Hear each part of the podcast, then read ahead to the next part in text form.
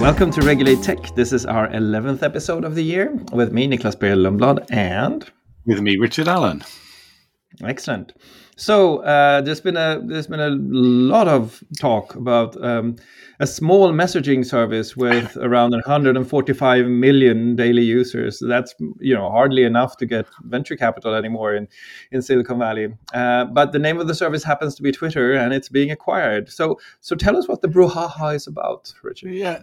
So the um well, well, I, I, think the brouhaha partly depends on personality, um, because the, you know the man who's buying or uh, has has raised the funds and is trying to complete a purchase of Twitter is Elon Musk, who is uh, a very prominent public figure. So it's partly just, you know, anything that Elon Musk touches is going to create brouhaha and noise. I think, I think most of those 145 million daily user followers of his. So, so he's kind of speaking to his own audience there. And, and then partly there's a more substantive question, which is, look, what direction is this platform going to go in? Uh, if he does manage to take it over, because if he takes it private, I mean, he'll be beholden to his bankers, but he's not beholden to the markets in the classic sense and he will have a lot more latitude t- to do things with or to Twitter and its users than than a normal you know publicly listed company might have where they they have a fiduciary duty to their shareholders and they tend to be more cautious. So that's put onto the table lots of different things about where he may go with the business model with the rules around speech uh, so lots of questions which he himself is feeding with regular pronouncements about where is Twitter going to go once it becomes a private company, assuming that does happen, run by this idiosyncratic, well-known public figure Elon Musk. Ah, yes, that sets us up for an interesting discussion, and and certainly has has put him in the public eye um, to the extent that I saw that he was invited today, or if it was yesterday, to come to the UK Parliament and explain his plans. Isn't that right? That's right. Yeah. So they, they want him to go, and it'd be again interesting for me as a professional observer, having having having sort of sat uh, next to Mark Zuckerberg's empty chair, and we've talked about it in previous episodes around committee hearings that look for for Mark Zuckerberg. Um, certainly, my recommendation was never that he he should necessarily come in front of the committees because there's a lot of risk involved. We've talked through all of that. I suspect Elon Musk has a different risk appetite, and again, because he's not, we're not talking about a publicly listed company. Uh, he may think, oh, I'll I'll just come to the UK Parliament and tell them what I think and shoot from the hip, and that would be an interesting session. So let, let's see. It's a kind of early indication of how he intends to do things. If he if he says no, that that suggests bit like recommendations we've made that he, he thinks is a distraction from the main event. If he says yes, then it tells us he perhaps wants to be more of a showman with this thing and and just come yeah. and have a platform and, and tell everybody what he thinks. I think the early indications was that he, he thought it was slightly premature to do it now. He wanted the deal to close first, but certainly did not exclude the opportunity to or the option. So so let's see where that ends up. Now, one of the things that that um, he has said is that he he believes that Twitter has um, restricted content uh, far too much uh, in his view, and and there are a couple of different things here. The, there's there's one strain of thought or sort of one analysis that says that okay, what Elon Musk is going to try to do is to bring Twitter back to the days when it described itself as the free speech wing of the free speech party uh, quite an aggressive rhetoric at the time. Um, do you, do you think that is what's in the cards that he wants to, to, to, turn back time and and go back to you know the the old more cyber libertarian view of free speech? I mean, he, that would be completely cutting across the direction of travel from policymakers over the last few years, and actually the direction of travel of all the platforms as they've become more societally important the pressure has been on them t- to you know deal with things that are believed to be socially harmful. And that, there's a whole range of different things from election interference through to fake news through to anti-vax content through to hate speech. And all of those have been present on on all of the platforms including twitter. And and the pressure is clearly there and it's expressed in legislation in the uk and the eu uh, and the online safety bill and the digital services act. You know there's a very clear shift towards saying let's take more control of these platforms and and get them to do more to tidy up what we deem to be harmful speech. In the US, that's not expressed in legislative terms, but it's certainly there. There's a, there's a you know a lot of pressure on the platforms again to deal with things that people see as inherently harmful. So that's the direction of travel uh, that I think they've all been going in. even platforms like Reddit and others that were known as very, very permissive you can see that they've shifted. They, they have a bigger trust and safety team and more of a focus on that. They may not be getting rid of all the speech, but they're they're being more considerate or careful about how they manage speech speech on their platforms. So I think the question really for for what Elon Musk is saying is, okay, is he is he saying thus far and no further, or is he literally saying let's roll back some of the you know attempts that have been made in order to to manage speech better? And if he's saying roll back, then he is swimming in the opposite direction to the tide. And we all know uh, how that can be. Uh, swimming opposite to the tide is a tiring business, and, and you risk getting swept away and drowned. And so, question, you know, is Elon Musk strong enough to swim against the tide? Should he attempt to do that? Or, or will the tide sweeping him away? And the tide is, I say, absolutely clearly in favor of, I think, platforms doing more to restrict speech, not doing less to restrict speech. And you could even see some early flags of this when Thierry Breton, the commissioner, uh, gave an interview in which he said, Elon, we have rules here. I think that was more or less the quote, and uh, you have to obey them if you want to be in the European market uh, raising the, the, the specter of a ban from the European market if he did not comply with the rules in, for example, the Digital Services Act. So, so there seems to be some tension and friction there. But there's another analysis that you can apply to what he's been saying, and uh, know we can apply lots of different kinds of analysis to what he's been saying because there's there's a rich it's a rich uh, amount of, of content there. But another thing that he has been saying is is that he would like to transform twitter into something new. And there are two components to this new model that has been floated in some of his tweets. One i think is is fundamentally uh, very much different from where we were back in the 1990s. And that is the idea that he wants to authenticate all human beings on the planet, essentially. He, I think he put that like that and said he wants to authenticate everyone. So everyone would be verified and speak under their own name in Twitter. That would be, that's, that's not rolling back to the free speech wing of the free speech party, is it? Well, well, I mean that's very much um, in line with with you know where governments like the UK are going. They would love to see that. I think the the UK and the European Union. Uh, well, the European Union would be more mixed because they they certainly uh, I think have some uh, issues around privacy and authentication. But the UK, yes, if they if uh, Twitter suddenly authenticate everyone, that's actually one of the strands of, of, the online safety bill is to try and encourage platforms to do more to authenticate people in the hope that that will limit limit uh, some of the harmful speech. So, from a free speech point of view, authentication, I mean, people will argue it both ways. I think you quoted uh, uh, before, is it Simone de Beauvoir kind of said, you know, you should be allowed to say whatever you want to say as long no, as you Simone do Weil, yes. Simone Weil, yes. sorry, Simone Weil. You said you should be able to say yeah. uh, whatever you want to say as long as you say it under your own identity. So arguably, you know, Elon Musk could say, "Look, I'm I'm absolutely going in the free speech direction by saying, uh, you, you know, I'm going to require you to authenticate, but having authenticated, you can say what you want to say now." That in the US context potentially still is quite permissive of speech because the US allows a broad range of speech. So you could you could in the US authenticate under your own name and and spout the vilest hate speech possible and still not be at risk of prosecution because it's not illegal in the US. Now, the same applied in Europe is a real problem. And, and actually, the reason that governments like the UK would like people to self authenticate uh, is that they believe that once they've authenticated, they will self censor because they will be worried about breaking the law and getting prosecuted.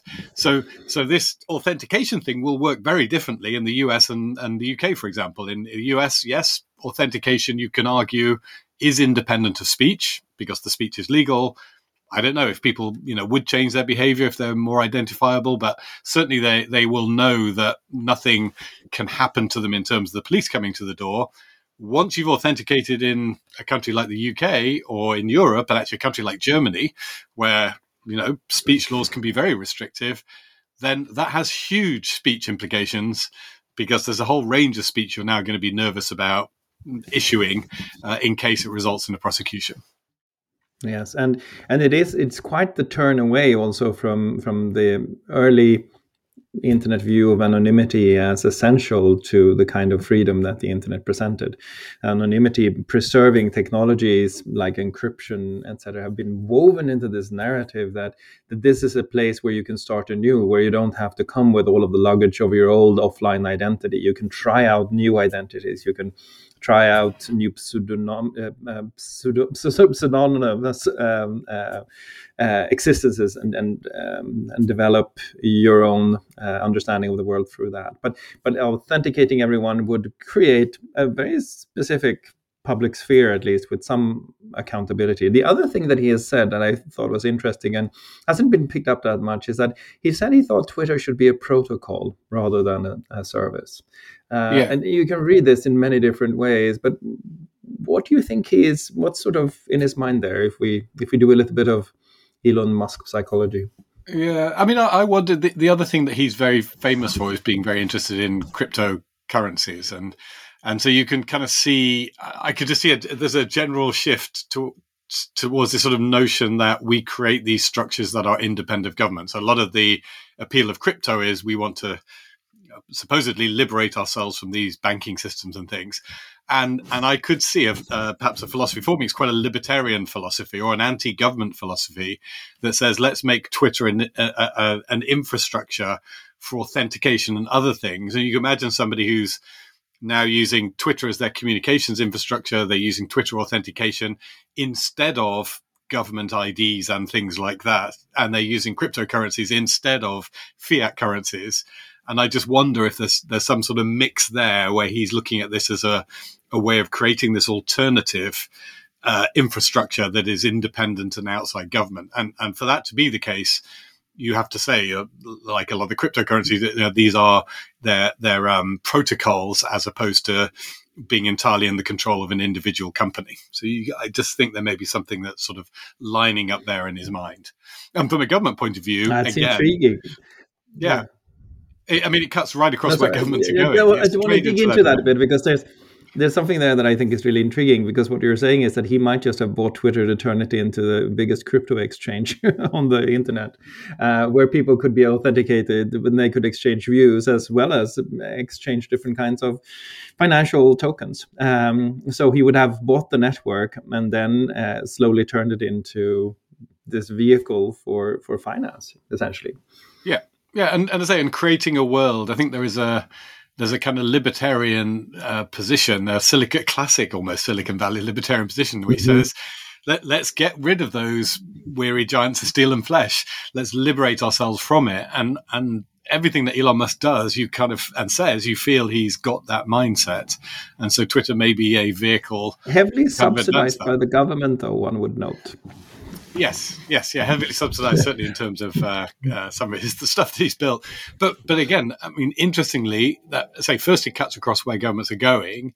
He could then try and position Twitter as you know the, all of these other you know schmucks, uh, the Facebooks and the Googles and people. They're all now you know toeing the line and signed up to all the government regulation, and I've created something that's kind of outside of that and independent the challenge he faces is though is if you look at the legislation, he's not going to be given that option, or Twitter will not be given that option unless it radically re-engineers itself into something different.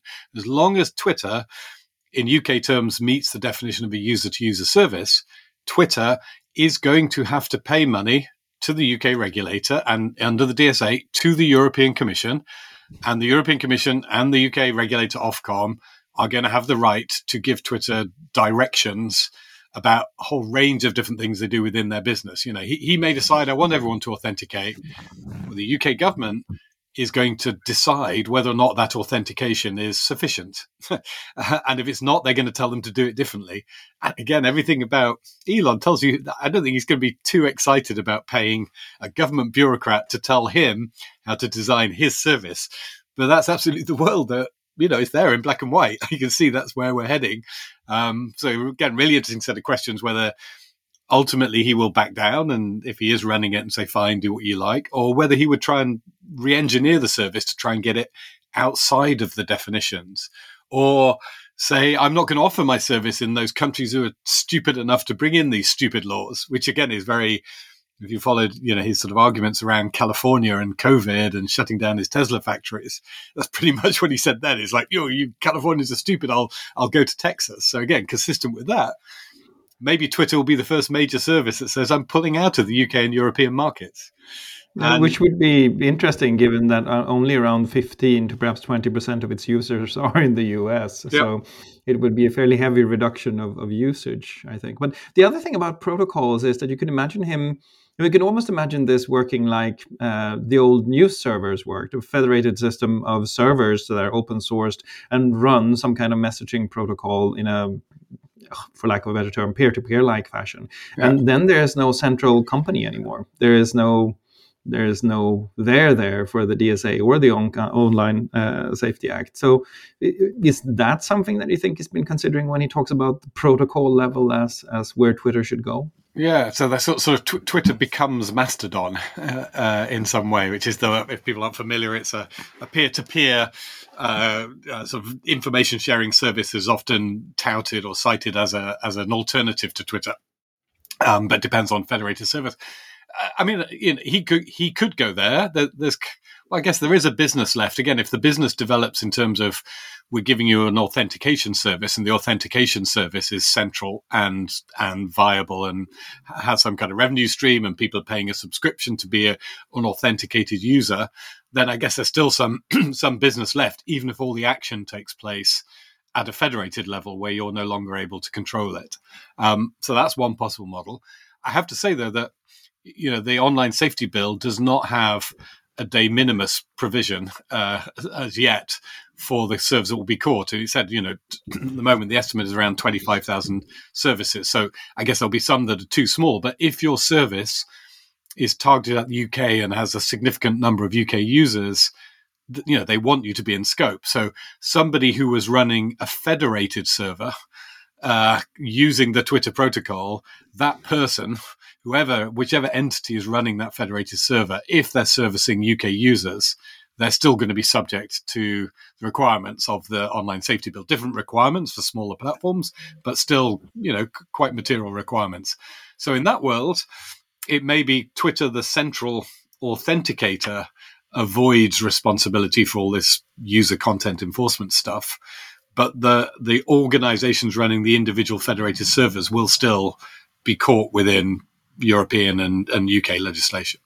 Unless they're decentralized to the user level, where every user runs, in, you know, in conjunction with its messaging service, a small version of that server. So it's sort of completely decentralized. That's that's uh, that's something that that I think would raise a very different kind of discussion with governments, and that is how decentralized will they allow a platform to become? Is yeah. there a lower bound of decentralization beyond which which people will sort of start to raise their hand and say this won't yeah. work. I mean, that's an interesting one for, for lawyer. I mean, a platform of one, I think, hardly qualifies as a platform. so, so no. you, imagine, you, imagine, the lawyer saying you're you're no longer a platform. Now you're a sender. Now you're a publisher. Actually, having, having yeah. said that, you then become an individual publisher um, rather than a rather than a platform at all. So yes, you're right. There are some architectures that go all that way um, that would be super radical. But I say the feder- the federated model where there's still an aggregation, I think is still clearly user to user. You're facilitating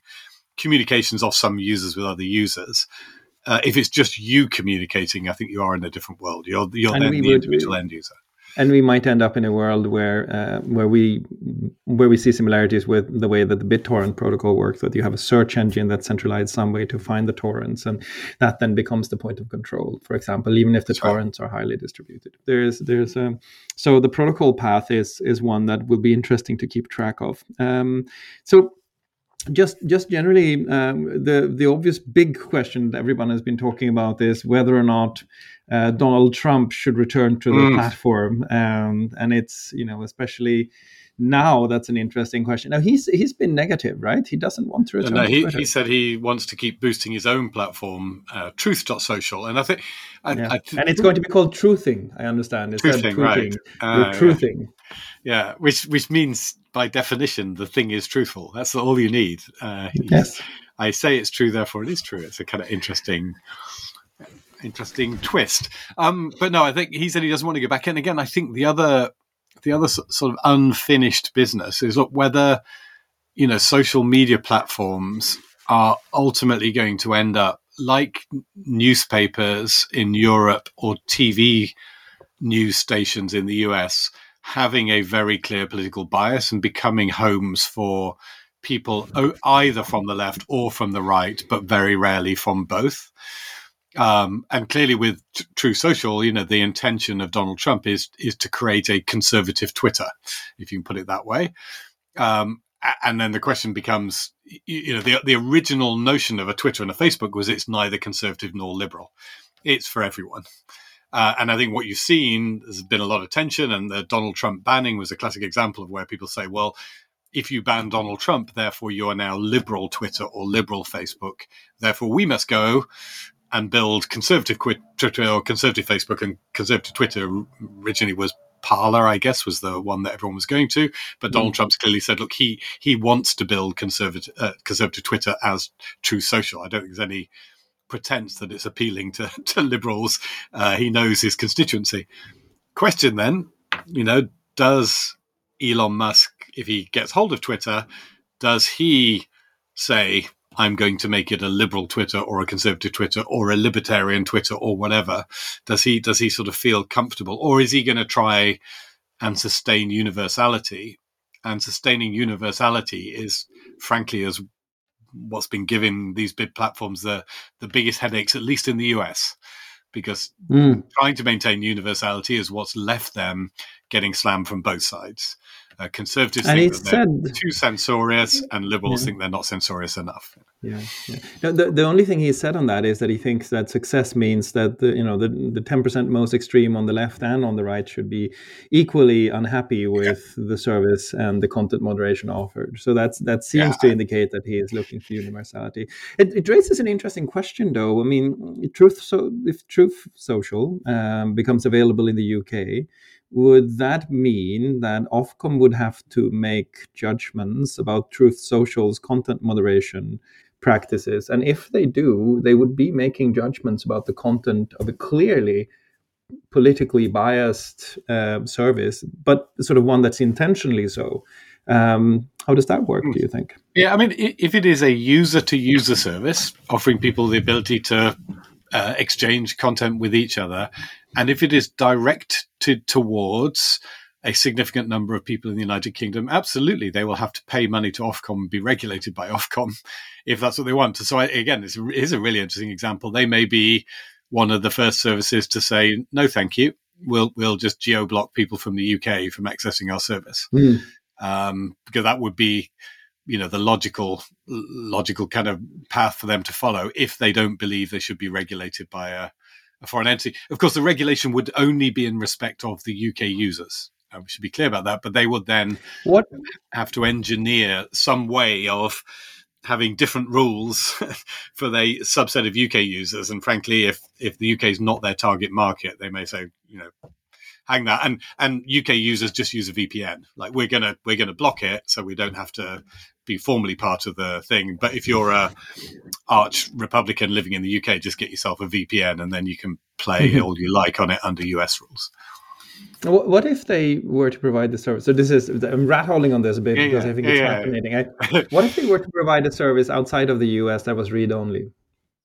Uh, no read only. That's that a really would be a little question. bit like being able to see Fox News in the UK, right? But it's read only. Uh, rest of the world read only. Yeah, if you were not able to interact with it, that's a really interesting. Oh, it's so good. It is right, a really interesting back, question, isn't it? Yeah, you go back and look at the definitions, but because the definitions really do focus on this, you know, the, the, well, there is a notion of where you may encounter content, but but that you know so, so, so, it talked about encountering content. Uh, i was walking down the internet in a northerly direction when i encountered some hate speech. It's kind of it's like oh it's sort of so there is this sort of notion of encounter you know people people just sort of stumble upon, upon it because they do want to capture uh, that phenomenon.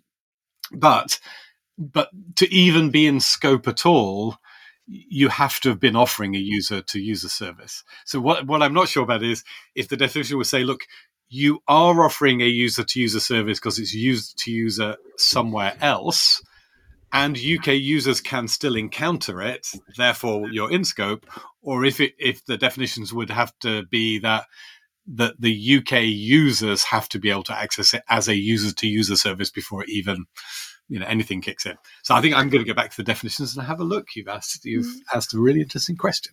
Yes, I, th- I think that would be fascinating to know more about, and I also think it would be interesting because it would it would highlight a few of the other um, uh, tensions there, which is you know um, how can you regulate in other countries' citizens, and if if you can watch their political debate but not participate in it, then then you tend to sort of solve a couple of adjacent problems as well around election integrity, et cetera, et cetera. So the the read only option might be um, at least to to something like Truth Social that has a, a political bent uh, and an appetizing appetizing idea. Um, so so uh, we have Elon Musk buying Twitter. We the deal hasn't gone through completely yet. There's a lot of questions open, and it, it is worthwhile asking if it's just Twitter we're focusing on, or if the reason that we have spent so much time as a society debating this is that we're at this inflection point where we really feel the need to understand free expression, free speech much more closely. Is Twitter become sort of a focal point for that discussion? Do you think? I, th- I think it has. I mean, I think it's really interesting because um, you know, I've had this experience working at um, Facebook that that there there was an expectation, different expectations are placed on different platforms, and there was an assumption, I think, for most of the time I was there that that Facebook was more family oriented and therefore had to apply a different standard from uh, Twitter, and Twitter was seen as more a, a, a professional, discerning audience, and therefore they could tolerate a slightly wilder environment. And then again, you take a platform like Reddit, and it's it's wilder again. So there there is a, a different set of expectations you get from policymakers for different platforms. And Twitter is, is sort of become emblematic precisely because it, the expectations were high in favor of free speech. Uh, mm. and therefore that then it becomes the real sort of focal point. It's, it, around twenty five percent of the verified users are journalists, so it, it does have that profile that you describe. Sorry, go go on. Yeah, no, no. So, I was actually going to make the same point. Is exactly that. It's it is both the fact that that we have that expectation and the fact that the the people who use it, it tends to be very heavily used by what we might call influencers. Uh, uh, in the mm-hmm. political policy sense, not in the uh, fashion sense, uh, but influences in the political policy world, journalists, politicians are, are very, very heavy users of Twitter. It's it's worth mentioning that if you look at usage patterns at Twitter, at least the, the US part of Twitter, some research seems to suggest that around 10% of the users write 80% of the tweets. That's right. So it's a heavy power law uh, distribution along the the users who are there. So it's it is to some degree it's replicating a, a broadcast medium, right? Exactly, and that, and that again I think is a crucial difference. That most of the other social media that we're talking about, or uh, certainly to date, um, has has tended to be narrowcast. Uh, so, so it's, it's got broader over time, but certainly Facebook is quite narrowcast, and you're so classic social media, and Snapchat is used narrowcast. Actually, people, Instagram has some broadcasters on it. A lot of people use it in a very narrow cast way, and they use the messaging service and so on. Uh, YouTube arguably was more broadcast from the outset, and TikTok is more broadcast. Um, but still, there'll be a lot of ordinary users of TikTok who are really using it to share funny videos. Again, with a quite a small circle of people. There's not a, a hope or an expectation that it's going to go out to the whole world. Whereas Twitter, I think, you know, its raison d'être was kind of broadcasting to the whole world. Again, people can use it narrowly, but but most people who are using Twitter are really trying to get the biggest possible audience on that platform, and so it's default public and and really geared towards uh, tr- trying to get your content retweeted by other people with large followers and get it out to as big an audience as possible. Yeah, and so so that's also why it becomes this focal point. We live in this time where there's a ton of uh, attention paid to misinformation, to uh, hate speech, to harmful speech, to all of these different kinds of issues that have to do with free speech. You have the DSA coming, you have the Online Safety Act, and and now recently we also saw in the U.S. that there is um, a special government authority being set up to deal with disinformation. Um, that's interesting, isn't it? That we're that we you know we've talked about the U.S. as being um, less uh, focused on on the content issue, but the Biden administration recently announced that they were going to uh, organize uh, a government body uh, to look at mis and disinformation as a as a core thing for uh, for dealing with. And I think this also comes a little bit in the shadow of the Ukraine war um, for dealing with um, attacks on, for example, election integrity. So. Yeah. We, we live in this moment now that seems to be really crunch time for free expression, don't we? Yeah, and and again, perhaps not not surprising. It's the Biden administration that again we keep going. we should be candid that mis and disinformation generally, there are exceptions, but generally are seen to be tools of the right, and often the far right or extreme right that that are used, and it's the left generally that will end up complaining about them and and uh, worrying about them. And it, um, again, we can see that across the piece on the vaccination front. You know, it was seen as uh, you you sort of saw people generally on the left saying we're going to take the vaccines, we're going to wear the masks, we're going to do all of that, and then feeling threatened by misinformation coming from people who tend to be politically on the right. It's not universal, but as a pattern, it's there. Who are then you know, publish papers and things questioning the efficacy of vaccines and masks and so on. When it comes to elections, again, yes, generally speaking, it's been people uh, on the left who have who've been complaining that the right is using misinformation to undermine the integrity of the elections and outcomes that they don't like. Um, and I think certainly a certain amount of truth to that. If you look at, you know, the the uh, aftermath of the first Trump win when Hillary Clinton lost against expectation, you didn't see the Democrats you know, sort of say, well, it's all the fault of corrupt election officials.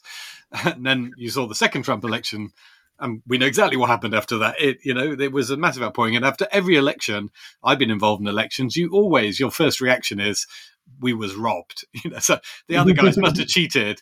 But but usually you kind of calm down and move on, and you realize it's your wounded pride, and you move on.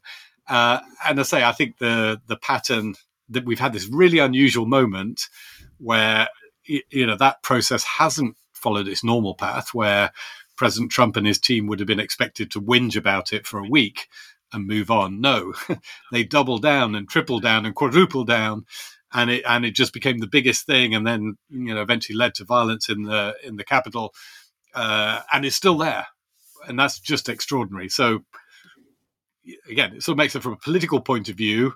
You do see in that that is a prime example of people from one end of the political spectrum, the right, using misinformation, absolute uh, lies, call them what they are, lies, in order mm-hmm. to advance a false narrative that you know supports their view that the election was stolen, and doing it in a way that's really quite extraordinary. And then on the other side, you'll get a reaction from those, not all on the left, but generally from those who are opposed to that, uh, who will often be on the left, saying, you know, we must do something about this because these lies are having real world consequences yeah, people are dying because of those lies. And and it, it, it, if we take a couple of steps back, it raises a question that we have been we've been sort of circling around before, and that is we've made this assumption and the more free speech you have in a society, the more robust its democracy will be. And uh, that assumption now seems to be something that more and more people are questioning. Uh, there's a recent book by this guy called Richard Hasen, for example, called Cheap Speech, in which he goes back to an article written in the uh, late 1990s by Eugene Volokh. And the, the premise of the article is essentially this it's becoming cheaper and cheaper to speak you know, speech is becoming cheaper. And as an end result, we should expect that the usefulness of speech, the robustness of democracy generated by speech, uh, will actually decline. It doesn't describe a linear curve that just increases over time, but it's more akin to a reversed U curve, where you have a maximum amount of speech that's conducive to a robust democracy. And after that point, when speech becomes too abundant, at least this seems to be the theory, uh, it would actually start to harm democracy. Um, what do you think about that? It's as a thought experiment. What do you think about yeah. that model? I think it's a, it's a um, fascinating model, and, and it, it, it, nicely uses the word cheap in both senses. Because I think you said that in that original article, yeah. cheap is was was used in the sense of inexpensive, and that, and we've talked about that. What the internet mm. does is it makes speech inexpensive. It makes it inexpensive to get out to a large audience. Uh, and then the other meaning of cheap, obviously, is is of low value, worth worthless. Um, and so, and, mm. and, he's actually taken it in both senses. Says, yeah, in a sense, the fact that it is now inexpensive to speak has led to cheaper speech in in the sense of lower value speech in the democratic sphere, and in particular that that lower value and tease out the word, but but less good speech is pushing out and substituting for better speech. Uh, essentially, that you know individuals promoting misinformation, lies, theories, that content is in some way displacing the expensive speech that was expensively written by experts, journalists, people in the media previously. And so I think it's a really interesting fr- framing of of uh, what may be happening. There's also, but in in the in the book and the way that he talks about it, I think there's quite a few things that are quite U.S. specific, and I guess we're sort of exploring that. And perhaps mm. he, talks very much about the it was very much a reaction to, to what happened in the last couple of U.S. political cycles. And maybe interesting is again as a thought experiment to sort of compare that with other countries. Like France has just been through a presidential election, which I, I think took place in quite a different cultural context. And so some of these things are to do with the cheapness of the speech or the, the technology making speech cheap. But quite a lot of the phenomena that we see are actually related to other aspects of the culture in which an election is taking place. It's worth we're sort of pulling those elements out. Hmm.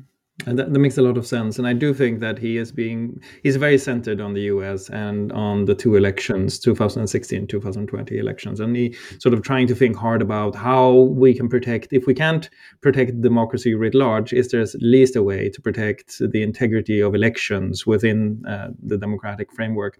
and and he's quite unapologetically Democrat, I think, in a lot of his perspective. So it's it's sort of a it is it is a um, it's it's certainly one part of the debate um, trying to understand this, and it highlights what you said before about the left perceiving that they are they are sort of less guilty of abusing speech than the right is. And there's a tension there that's hard to unpick whether or not that's true, if that impression is something that that is sort of borne out by statistics, etc. We don't know. But there is this it is certainly increasingly that seems to be the narrative, and it's certainly the narrative that that Hasen works with. Now, what I thought was really interesting was that he he does a he doesn't discuss speech as an embedded right it's it's more like he's just assuming that because we can speak freely now and we can speak cheaply now on the internet, uh, that speech is the same kind of speech that has been defended in democratic theory earlier. It's sort of it's this sleight of hand where the speech that John Stuart Mill defends ardently in On Liberty, deeply embedded in the institution of the press, is equated to the speech where I sit in front of my computer and write something on the World Wide Web. But those are completely different institutional contexts. Is there something there where we need to go back and sort of re-understand the right of free speech? Yeah, I, I think so. I mean, I was just looking again at the text. and I think we don't often look enough at the text. I think it's European-US comparison is interesting. And actually, what I hear across a lot of legislative areas in the internet is Americans on the left wanting US law to be more European. if I can say that, I've probably offended a whole bunch of people there, but but the kind of outcomes they want, you know, across a range of, legislation, are that it should be more European. And if we look at the foundational text, look, the, the US First Amendment is in a sense a kind of libertarian view of the world. It's it's not it's not a positive assertion or classic sort of positive assertion of the right for expression. It's actually a a, a restriction placed on the government is expressed as a restriction on what we want government not to do.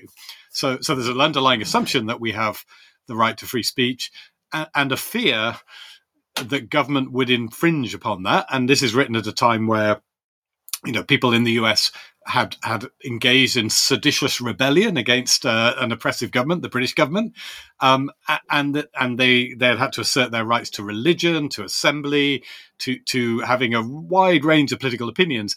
And so what they're saying is, look, now we've got our own Congress. We're going to bind Congress's hands. So we're going to say, Congress, you shall not uh, have the ability to legislate to restrict our freedom of expression, our freedom of religion, etc. So it's expressed in this sort of binding Congress way. Uh, and then from that, stems a whole bunch of other things. If you look at the corresponding European Convention on Human Rights right, Article 10, the European Convention on Human Rights, that actually starts with a positive assertion that you do have the freedom to hold opinions and to receive and impart them without without interference, but then goes on to say, but the exercise of these freedoms can be restricted as prescribed by law and for reasons that are necessary in a democratic society, and then lists a whole bunch of, of different reasons, including public safety and national security and so on.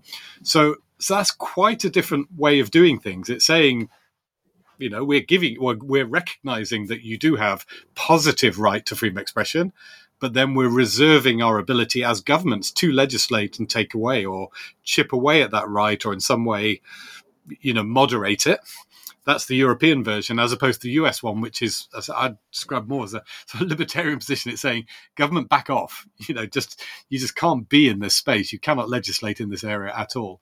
And I think that's then led to really, really, you know, quite different ways of seeing the world. And what I hear sometimes from people sort of more on the left in the US is they almost would be more comfortable with the European version. That there mm. is a generalized right but there are these things that are in the public interest where that speech is, you know, it's just beyond, it's gone too far. It's destabilizing society. And the European language of Article 10 exactly gives you that test. You know, don't restrict a government unless you can prove that the speech is having some kind of harmful effect on society. And, and, here's a list of ways in which you can prove that. And you need to pass that hurdle before you can do the restriction. Having passed the hurdle, you're entitled to restrict. US Congress, never entitled to restrict. Doesn't matter how bad mm. the speech is. And it's it's it's quite fascinating because it seems to almost mirror. You can imagine eh, having this discussion about the Second Amendment as well, right? The right to bear arms, right? Where there's there, there's an analogy. They seem to be similar uh, in in the shape that the debate is evolving, but and also the tension between the U.S. and Europe, right? Yeah, I mean, a lot. This, so the Bill of Rights, if you look at it, I probably offend a whole bunch of U.S. legal scholars here as well. But but when I read it, I, I read it as of its time, and of its time, what it was saying is, look, here's a bunch of ways in which we fear having having liberated ourselves from the the evil British regime, which did restrict all of these things. They they restricted our right to bear arms and to speak freely and to have our own religions. We want to make damn sure that our new government is not able to do those things. So it is expressed in as a series of limitations and constraints you're placing on the government, as opposed to, as I say, in a sense, sort of asserting positive rights. It's saying, you know, our, our rights are going to be upheld by tying the hands of government which is very different, completely different actually from uh, the way in which the other conventions on human rights are framed and it's it's it's in particular i think it's interesting because what it does also is that it it ignores the motivation behind the rights, the functionality of the right as such. Because if you're asserting a right positively, then I think at some point you will have to have a discussion about why this right is worth protecting as a fundamental right. But if you're only limiting the ability of the government to restrict that right, then the right is taken for granted. And and that's of course a part of the constitutional style of thinking that that comes over in a lot of the American legislation. I'll just join you in offending a lot of people here. and and I think that, that that's that's interesting because to to a large degree, I think that difference is going to continue to play out between the U.S. and Europe. And you can imagine that the European legislation around speech is going to become more and more akin to the European legislation around, for example, arms or guns.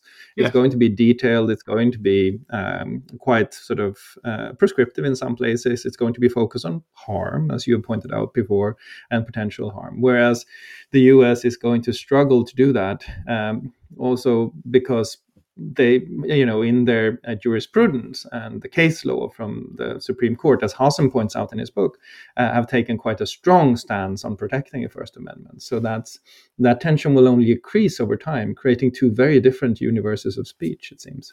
That's right, and and, and one, uh, I mean, interesting as you look at them, the you know because the US one is so specifically about binding the government, binding Congress uh, it, it, then sort of doesn't have much to say about private companies, and we have this whole debate with this. The, uh, there's lots of people who sort of do bad, bad First Amendment takes. Who'll kind of go, yeah, people kind of go, well, Twitter must respect the First Amendment, and Facebook must, and then people will come back and go, no, the, read, read the First Amendment. It talks about Congress. It doesn't say anything about social media companies or anybody else. Uh, it doesn't in any way restrict them. I think arguably the European Convention type rights uh, are much more uh, ready to be rolled over onto private companies uh, than the US one. The US one is very specifically Congress can't do these things, silent on what private companies can do. And then the debate shifts towards private companies. And in, in the cheap speech book, a lot of the recommendations are saying, recognizing that Congress won't do these things, we need private companies to do them come to Europe, and there's there's much more of a view of look, we need alignment between government, law, and private companies. They all need to operate on the same principle. The same principle being, you have a right to freedom of expression, except that it may be constrained by both government and private companies in order to limit these harms. So if a, if a private company like a Facebook or a Google essentially applied the section 10 or the article 10 test in the same way that if they applied the the privacy test. You know, the privacy rights in the European Convention say you have a right to privacy, except governments may override that right to privacy in these circumstances. And so, really, I think what what Europeans are doing is saying to companies, we want you to apply consistently the the Article 10 type freedom of expression test uh, uh, in your company rules, just as we will do in our law, and these two can nicely align. In the US, on the other mm. hand, ain't never going to align because the law, the public law, isn't interested in carrying out those balancing tests. Freedom of expression, except where it causes harm. That's not something that US law does. US law does, you've got freedom of expression. Full stop. and and companies may apply a test, but that test is going to look very different. It's not, you know, it's not the First Amendment standard in quotes. And it's two mental models. One is that this right is absolutely given and needs no motivation further than that it's given and universally recognized. And the other model is is much more constructive. It's this is a right that we collaborate to construct. And it's, it's an institution that we uphold as a society. And as a company, you're a part of society. We expect you uh, to uphold this institution. Um, in what you do, just as we as citizens and governments uphold the institution as well, which sort of comes back to this discussion then about the function of the institution. What is it good for? Which is it's a question that's sort of easier to ask in the European framework than in the in the US framework. And and again, we're getting back to this notion of cheap speech and the decoupling of the amount of speech, the, the freedom of speech in a society and its democratic robustness or quality or functionality. Do, do you think that there is, just out of curiosity, do you think that there is a such a thing as too much speech? Or do you think that that's asking the wrong question? I, I, I do think that's the wrong question. So I think, again, that's. um I was thinking of this before, and I was thinking of that sort of comparison, say, of the French election cycle and the and the American election cycle, just as a way of trying to tease out whether it's the the speech that's the issue or the platforms that are the issue that that sort of claimed. And I actually think our, our friend Larry Lessig's model again is really really helpful to look at this mm. when you're looking at you know architecture, law, customs or mores, and market forces. Um, and so if you look at the French election, you know, the, the French election was hotly contested.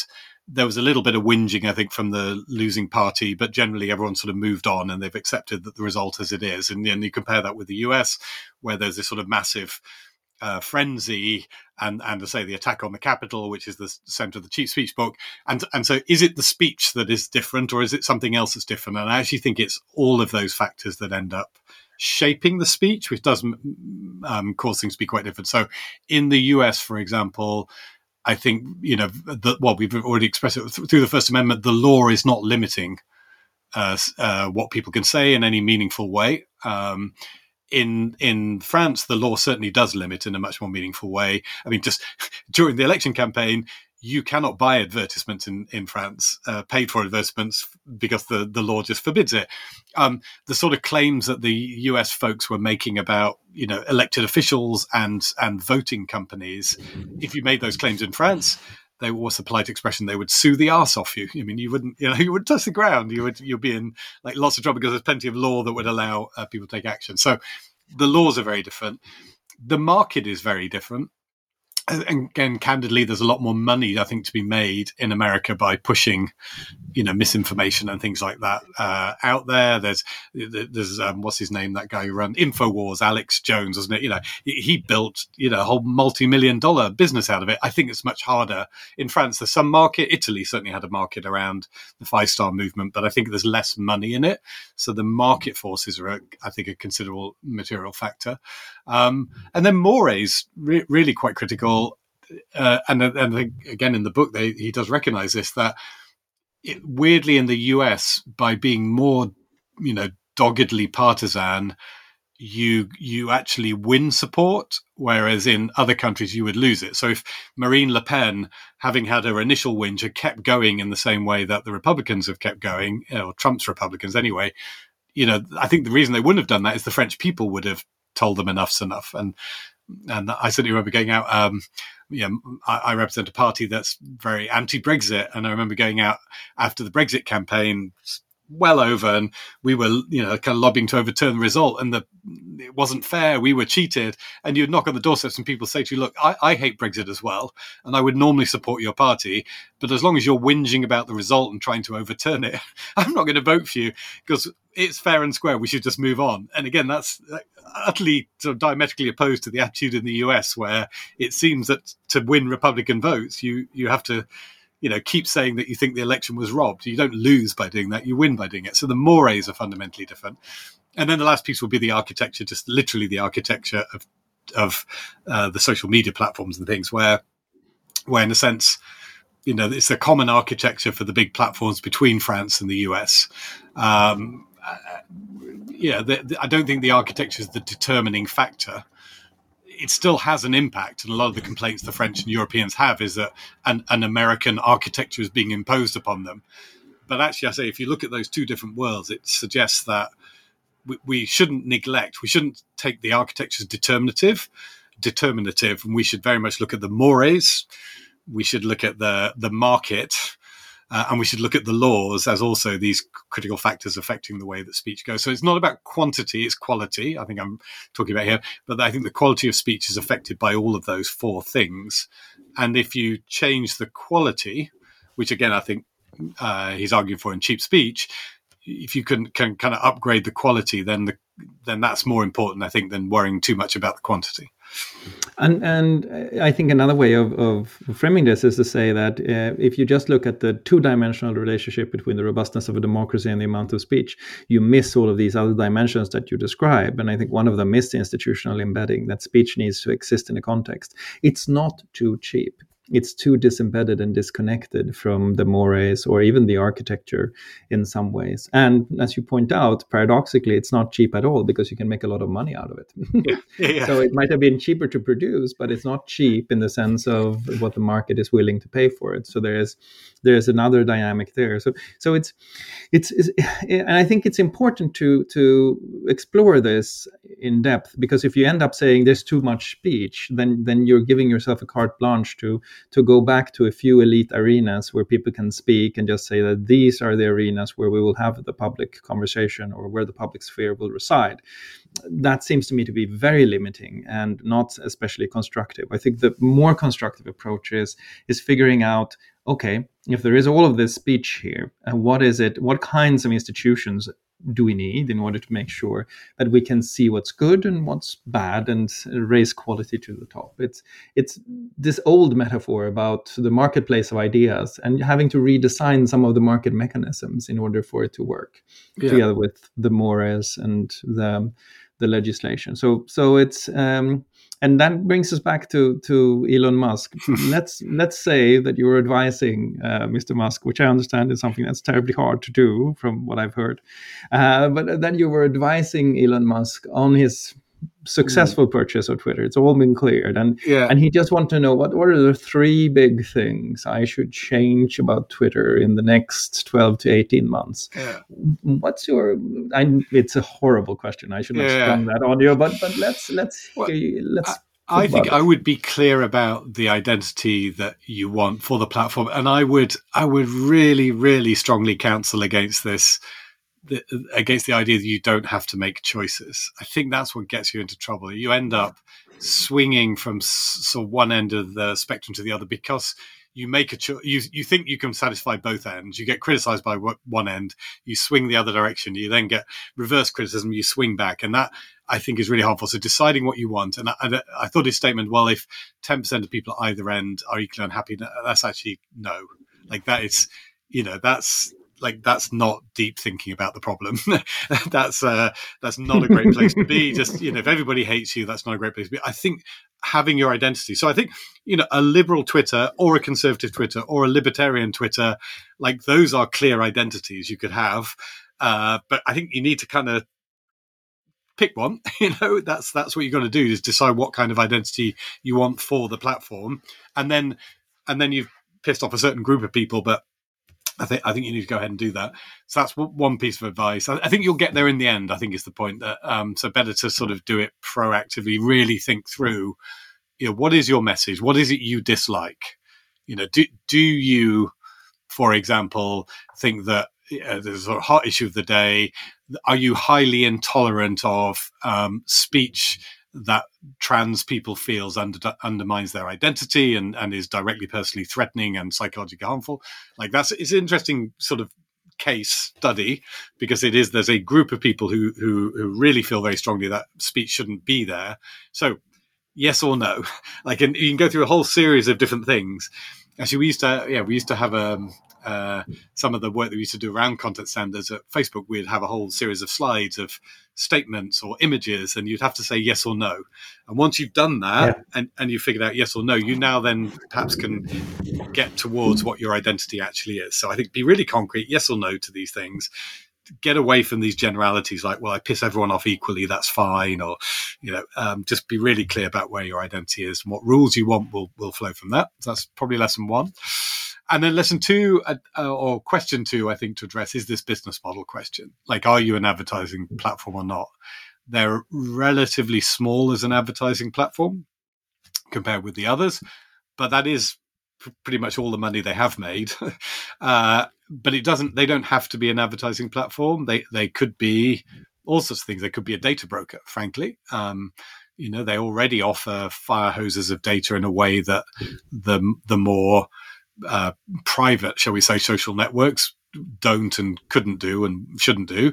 Um, so, are they a data broker? Are they selling people insights into data trends? Are they a media publishers platform? There are rumors that he wants to charge people. If it's primarily a broadcast platform, do you yeah. do you charge people to do broadcasting over your platform? So, a number of different models, but again, be really clear which one it is, and and there's a risk that they'll sort of sway backwards and forwards between these different models. That's probably lesson number two.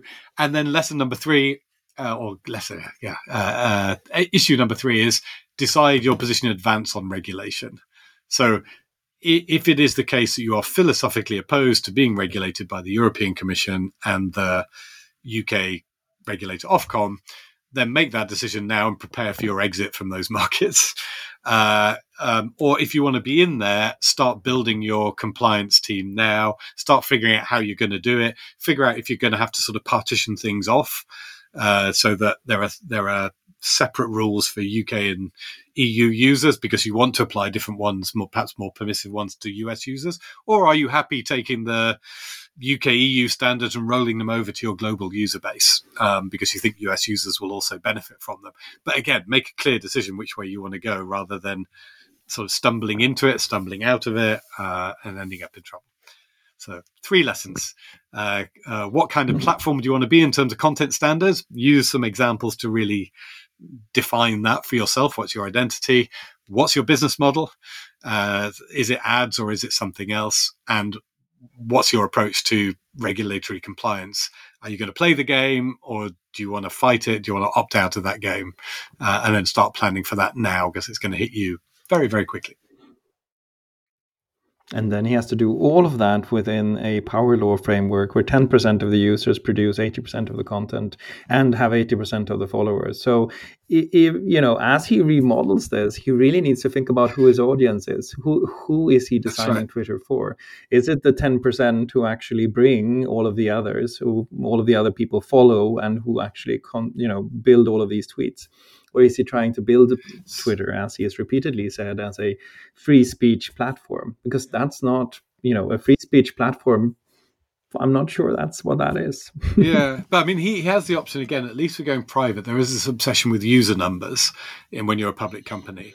So he has the option of losing users, uh, which which which is very yeah. hard for public companies to do. And and there is the option again. how do we feel about this from a, a free speech point of view? But he has the option of saying, look, you can pay to speak, but you can listen for free. Uh, and so you can yeah. be a Twitter user, but if you want the if you want the right to speak on the platform, at that point you have to start paying me money. And maybe the more you speak and the more audience you have, the more you pay me. There's something in there. Not free. It's free in one sense, as in anybody with money. if it, it could be free in the sense of you've got the money, you can speak, uh, but it ain't free in the other sense of uh, you know there being there is a, a sort of cash barrier paywall for the speaker rather than the reader that he would erect. Again, inter- uh, it's conceptually worth modeling neatly, that out. And would neatly solve the problem of and it would neatly solve the problem of cheap speech too, because it wouldn't be cheap anymore. it wouldn't be cheap anymore, and and the Russian bots, unless the Russian bot right. farms, you know, wanted to pay him a lot of money, so we, uh, we're getting some weird situation. Maybe in rubles. Yeah, yeah, yeah. Well, we, well, they wouldn't be able to pay at yeah, the moment. There'd be there'd be sanctions. So, but you you'd um you'd certainly you know that. Oh yes you get rid of that phenomenon. But yeah, you end up in some weird world where yeah, Europeans are buying Russian gas and oil to send money there so that the Russian government can spend it on bot farms who send the money back to Elon Musk and Twitter. Yeah, yeah. You could not make this stuff up. Yeah. You could not make this stuff up.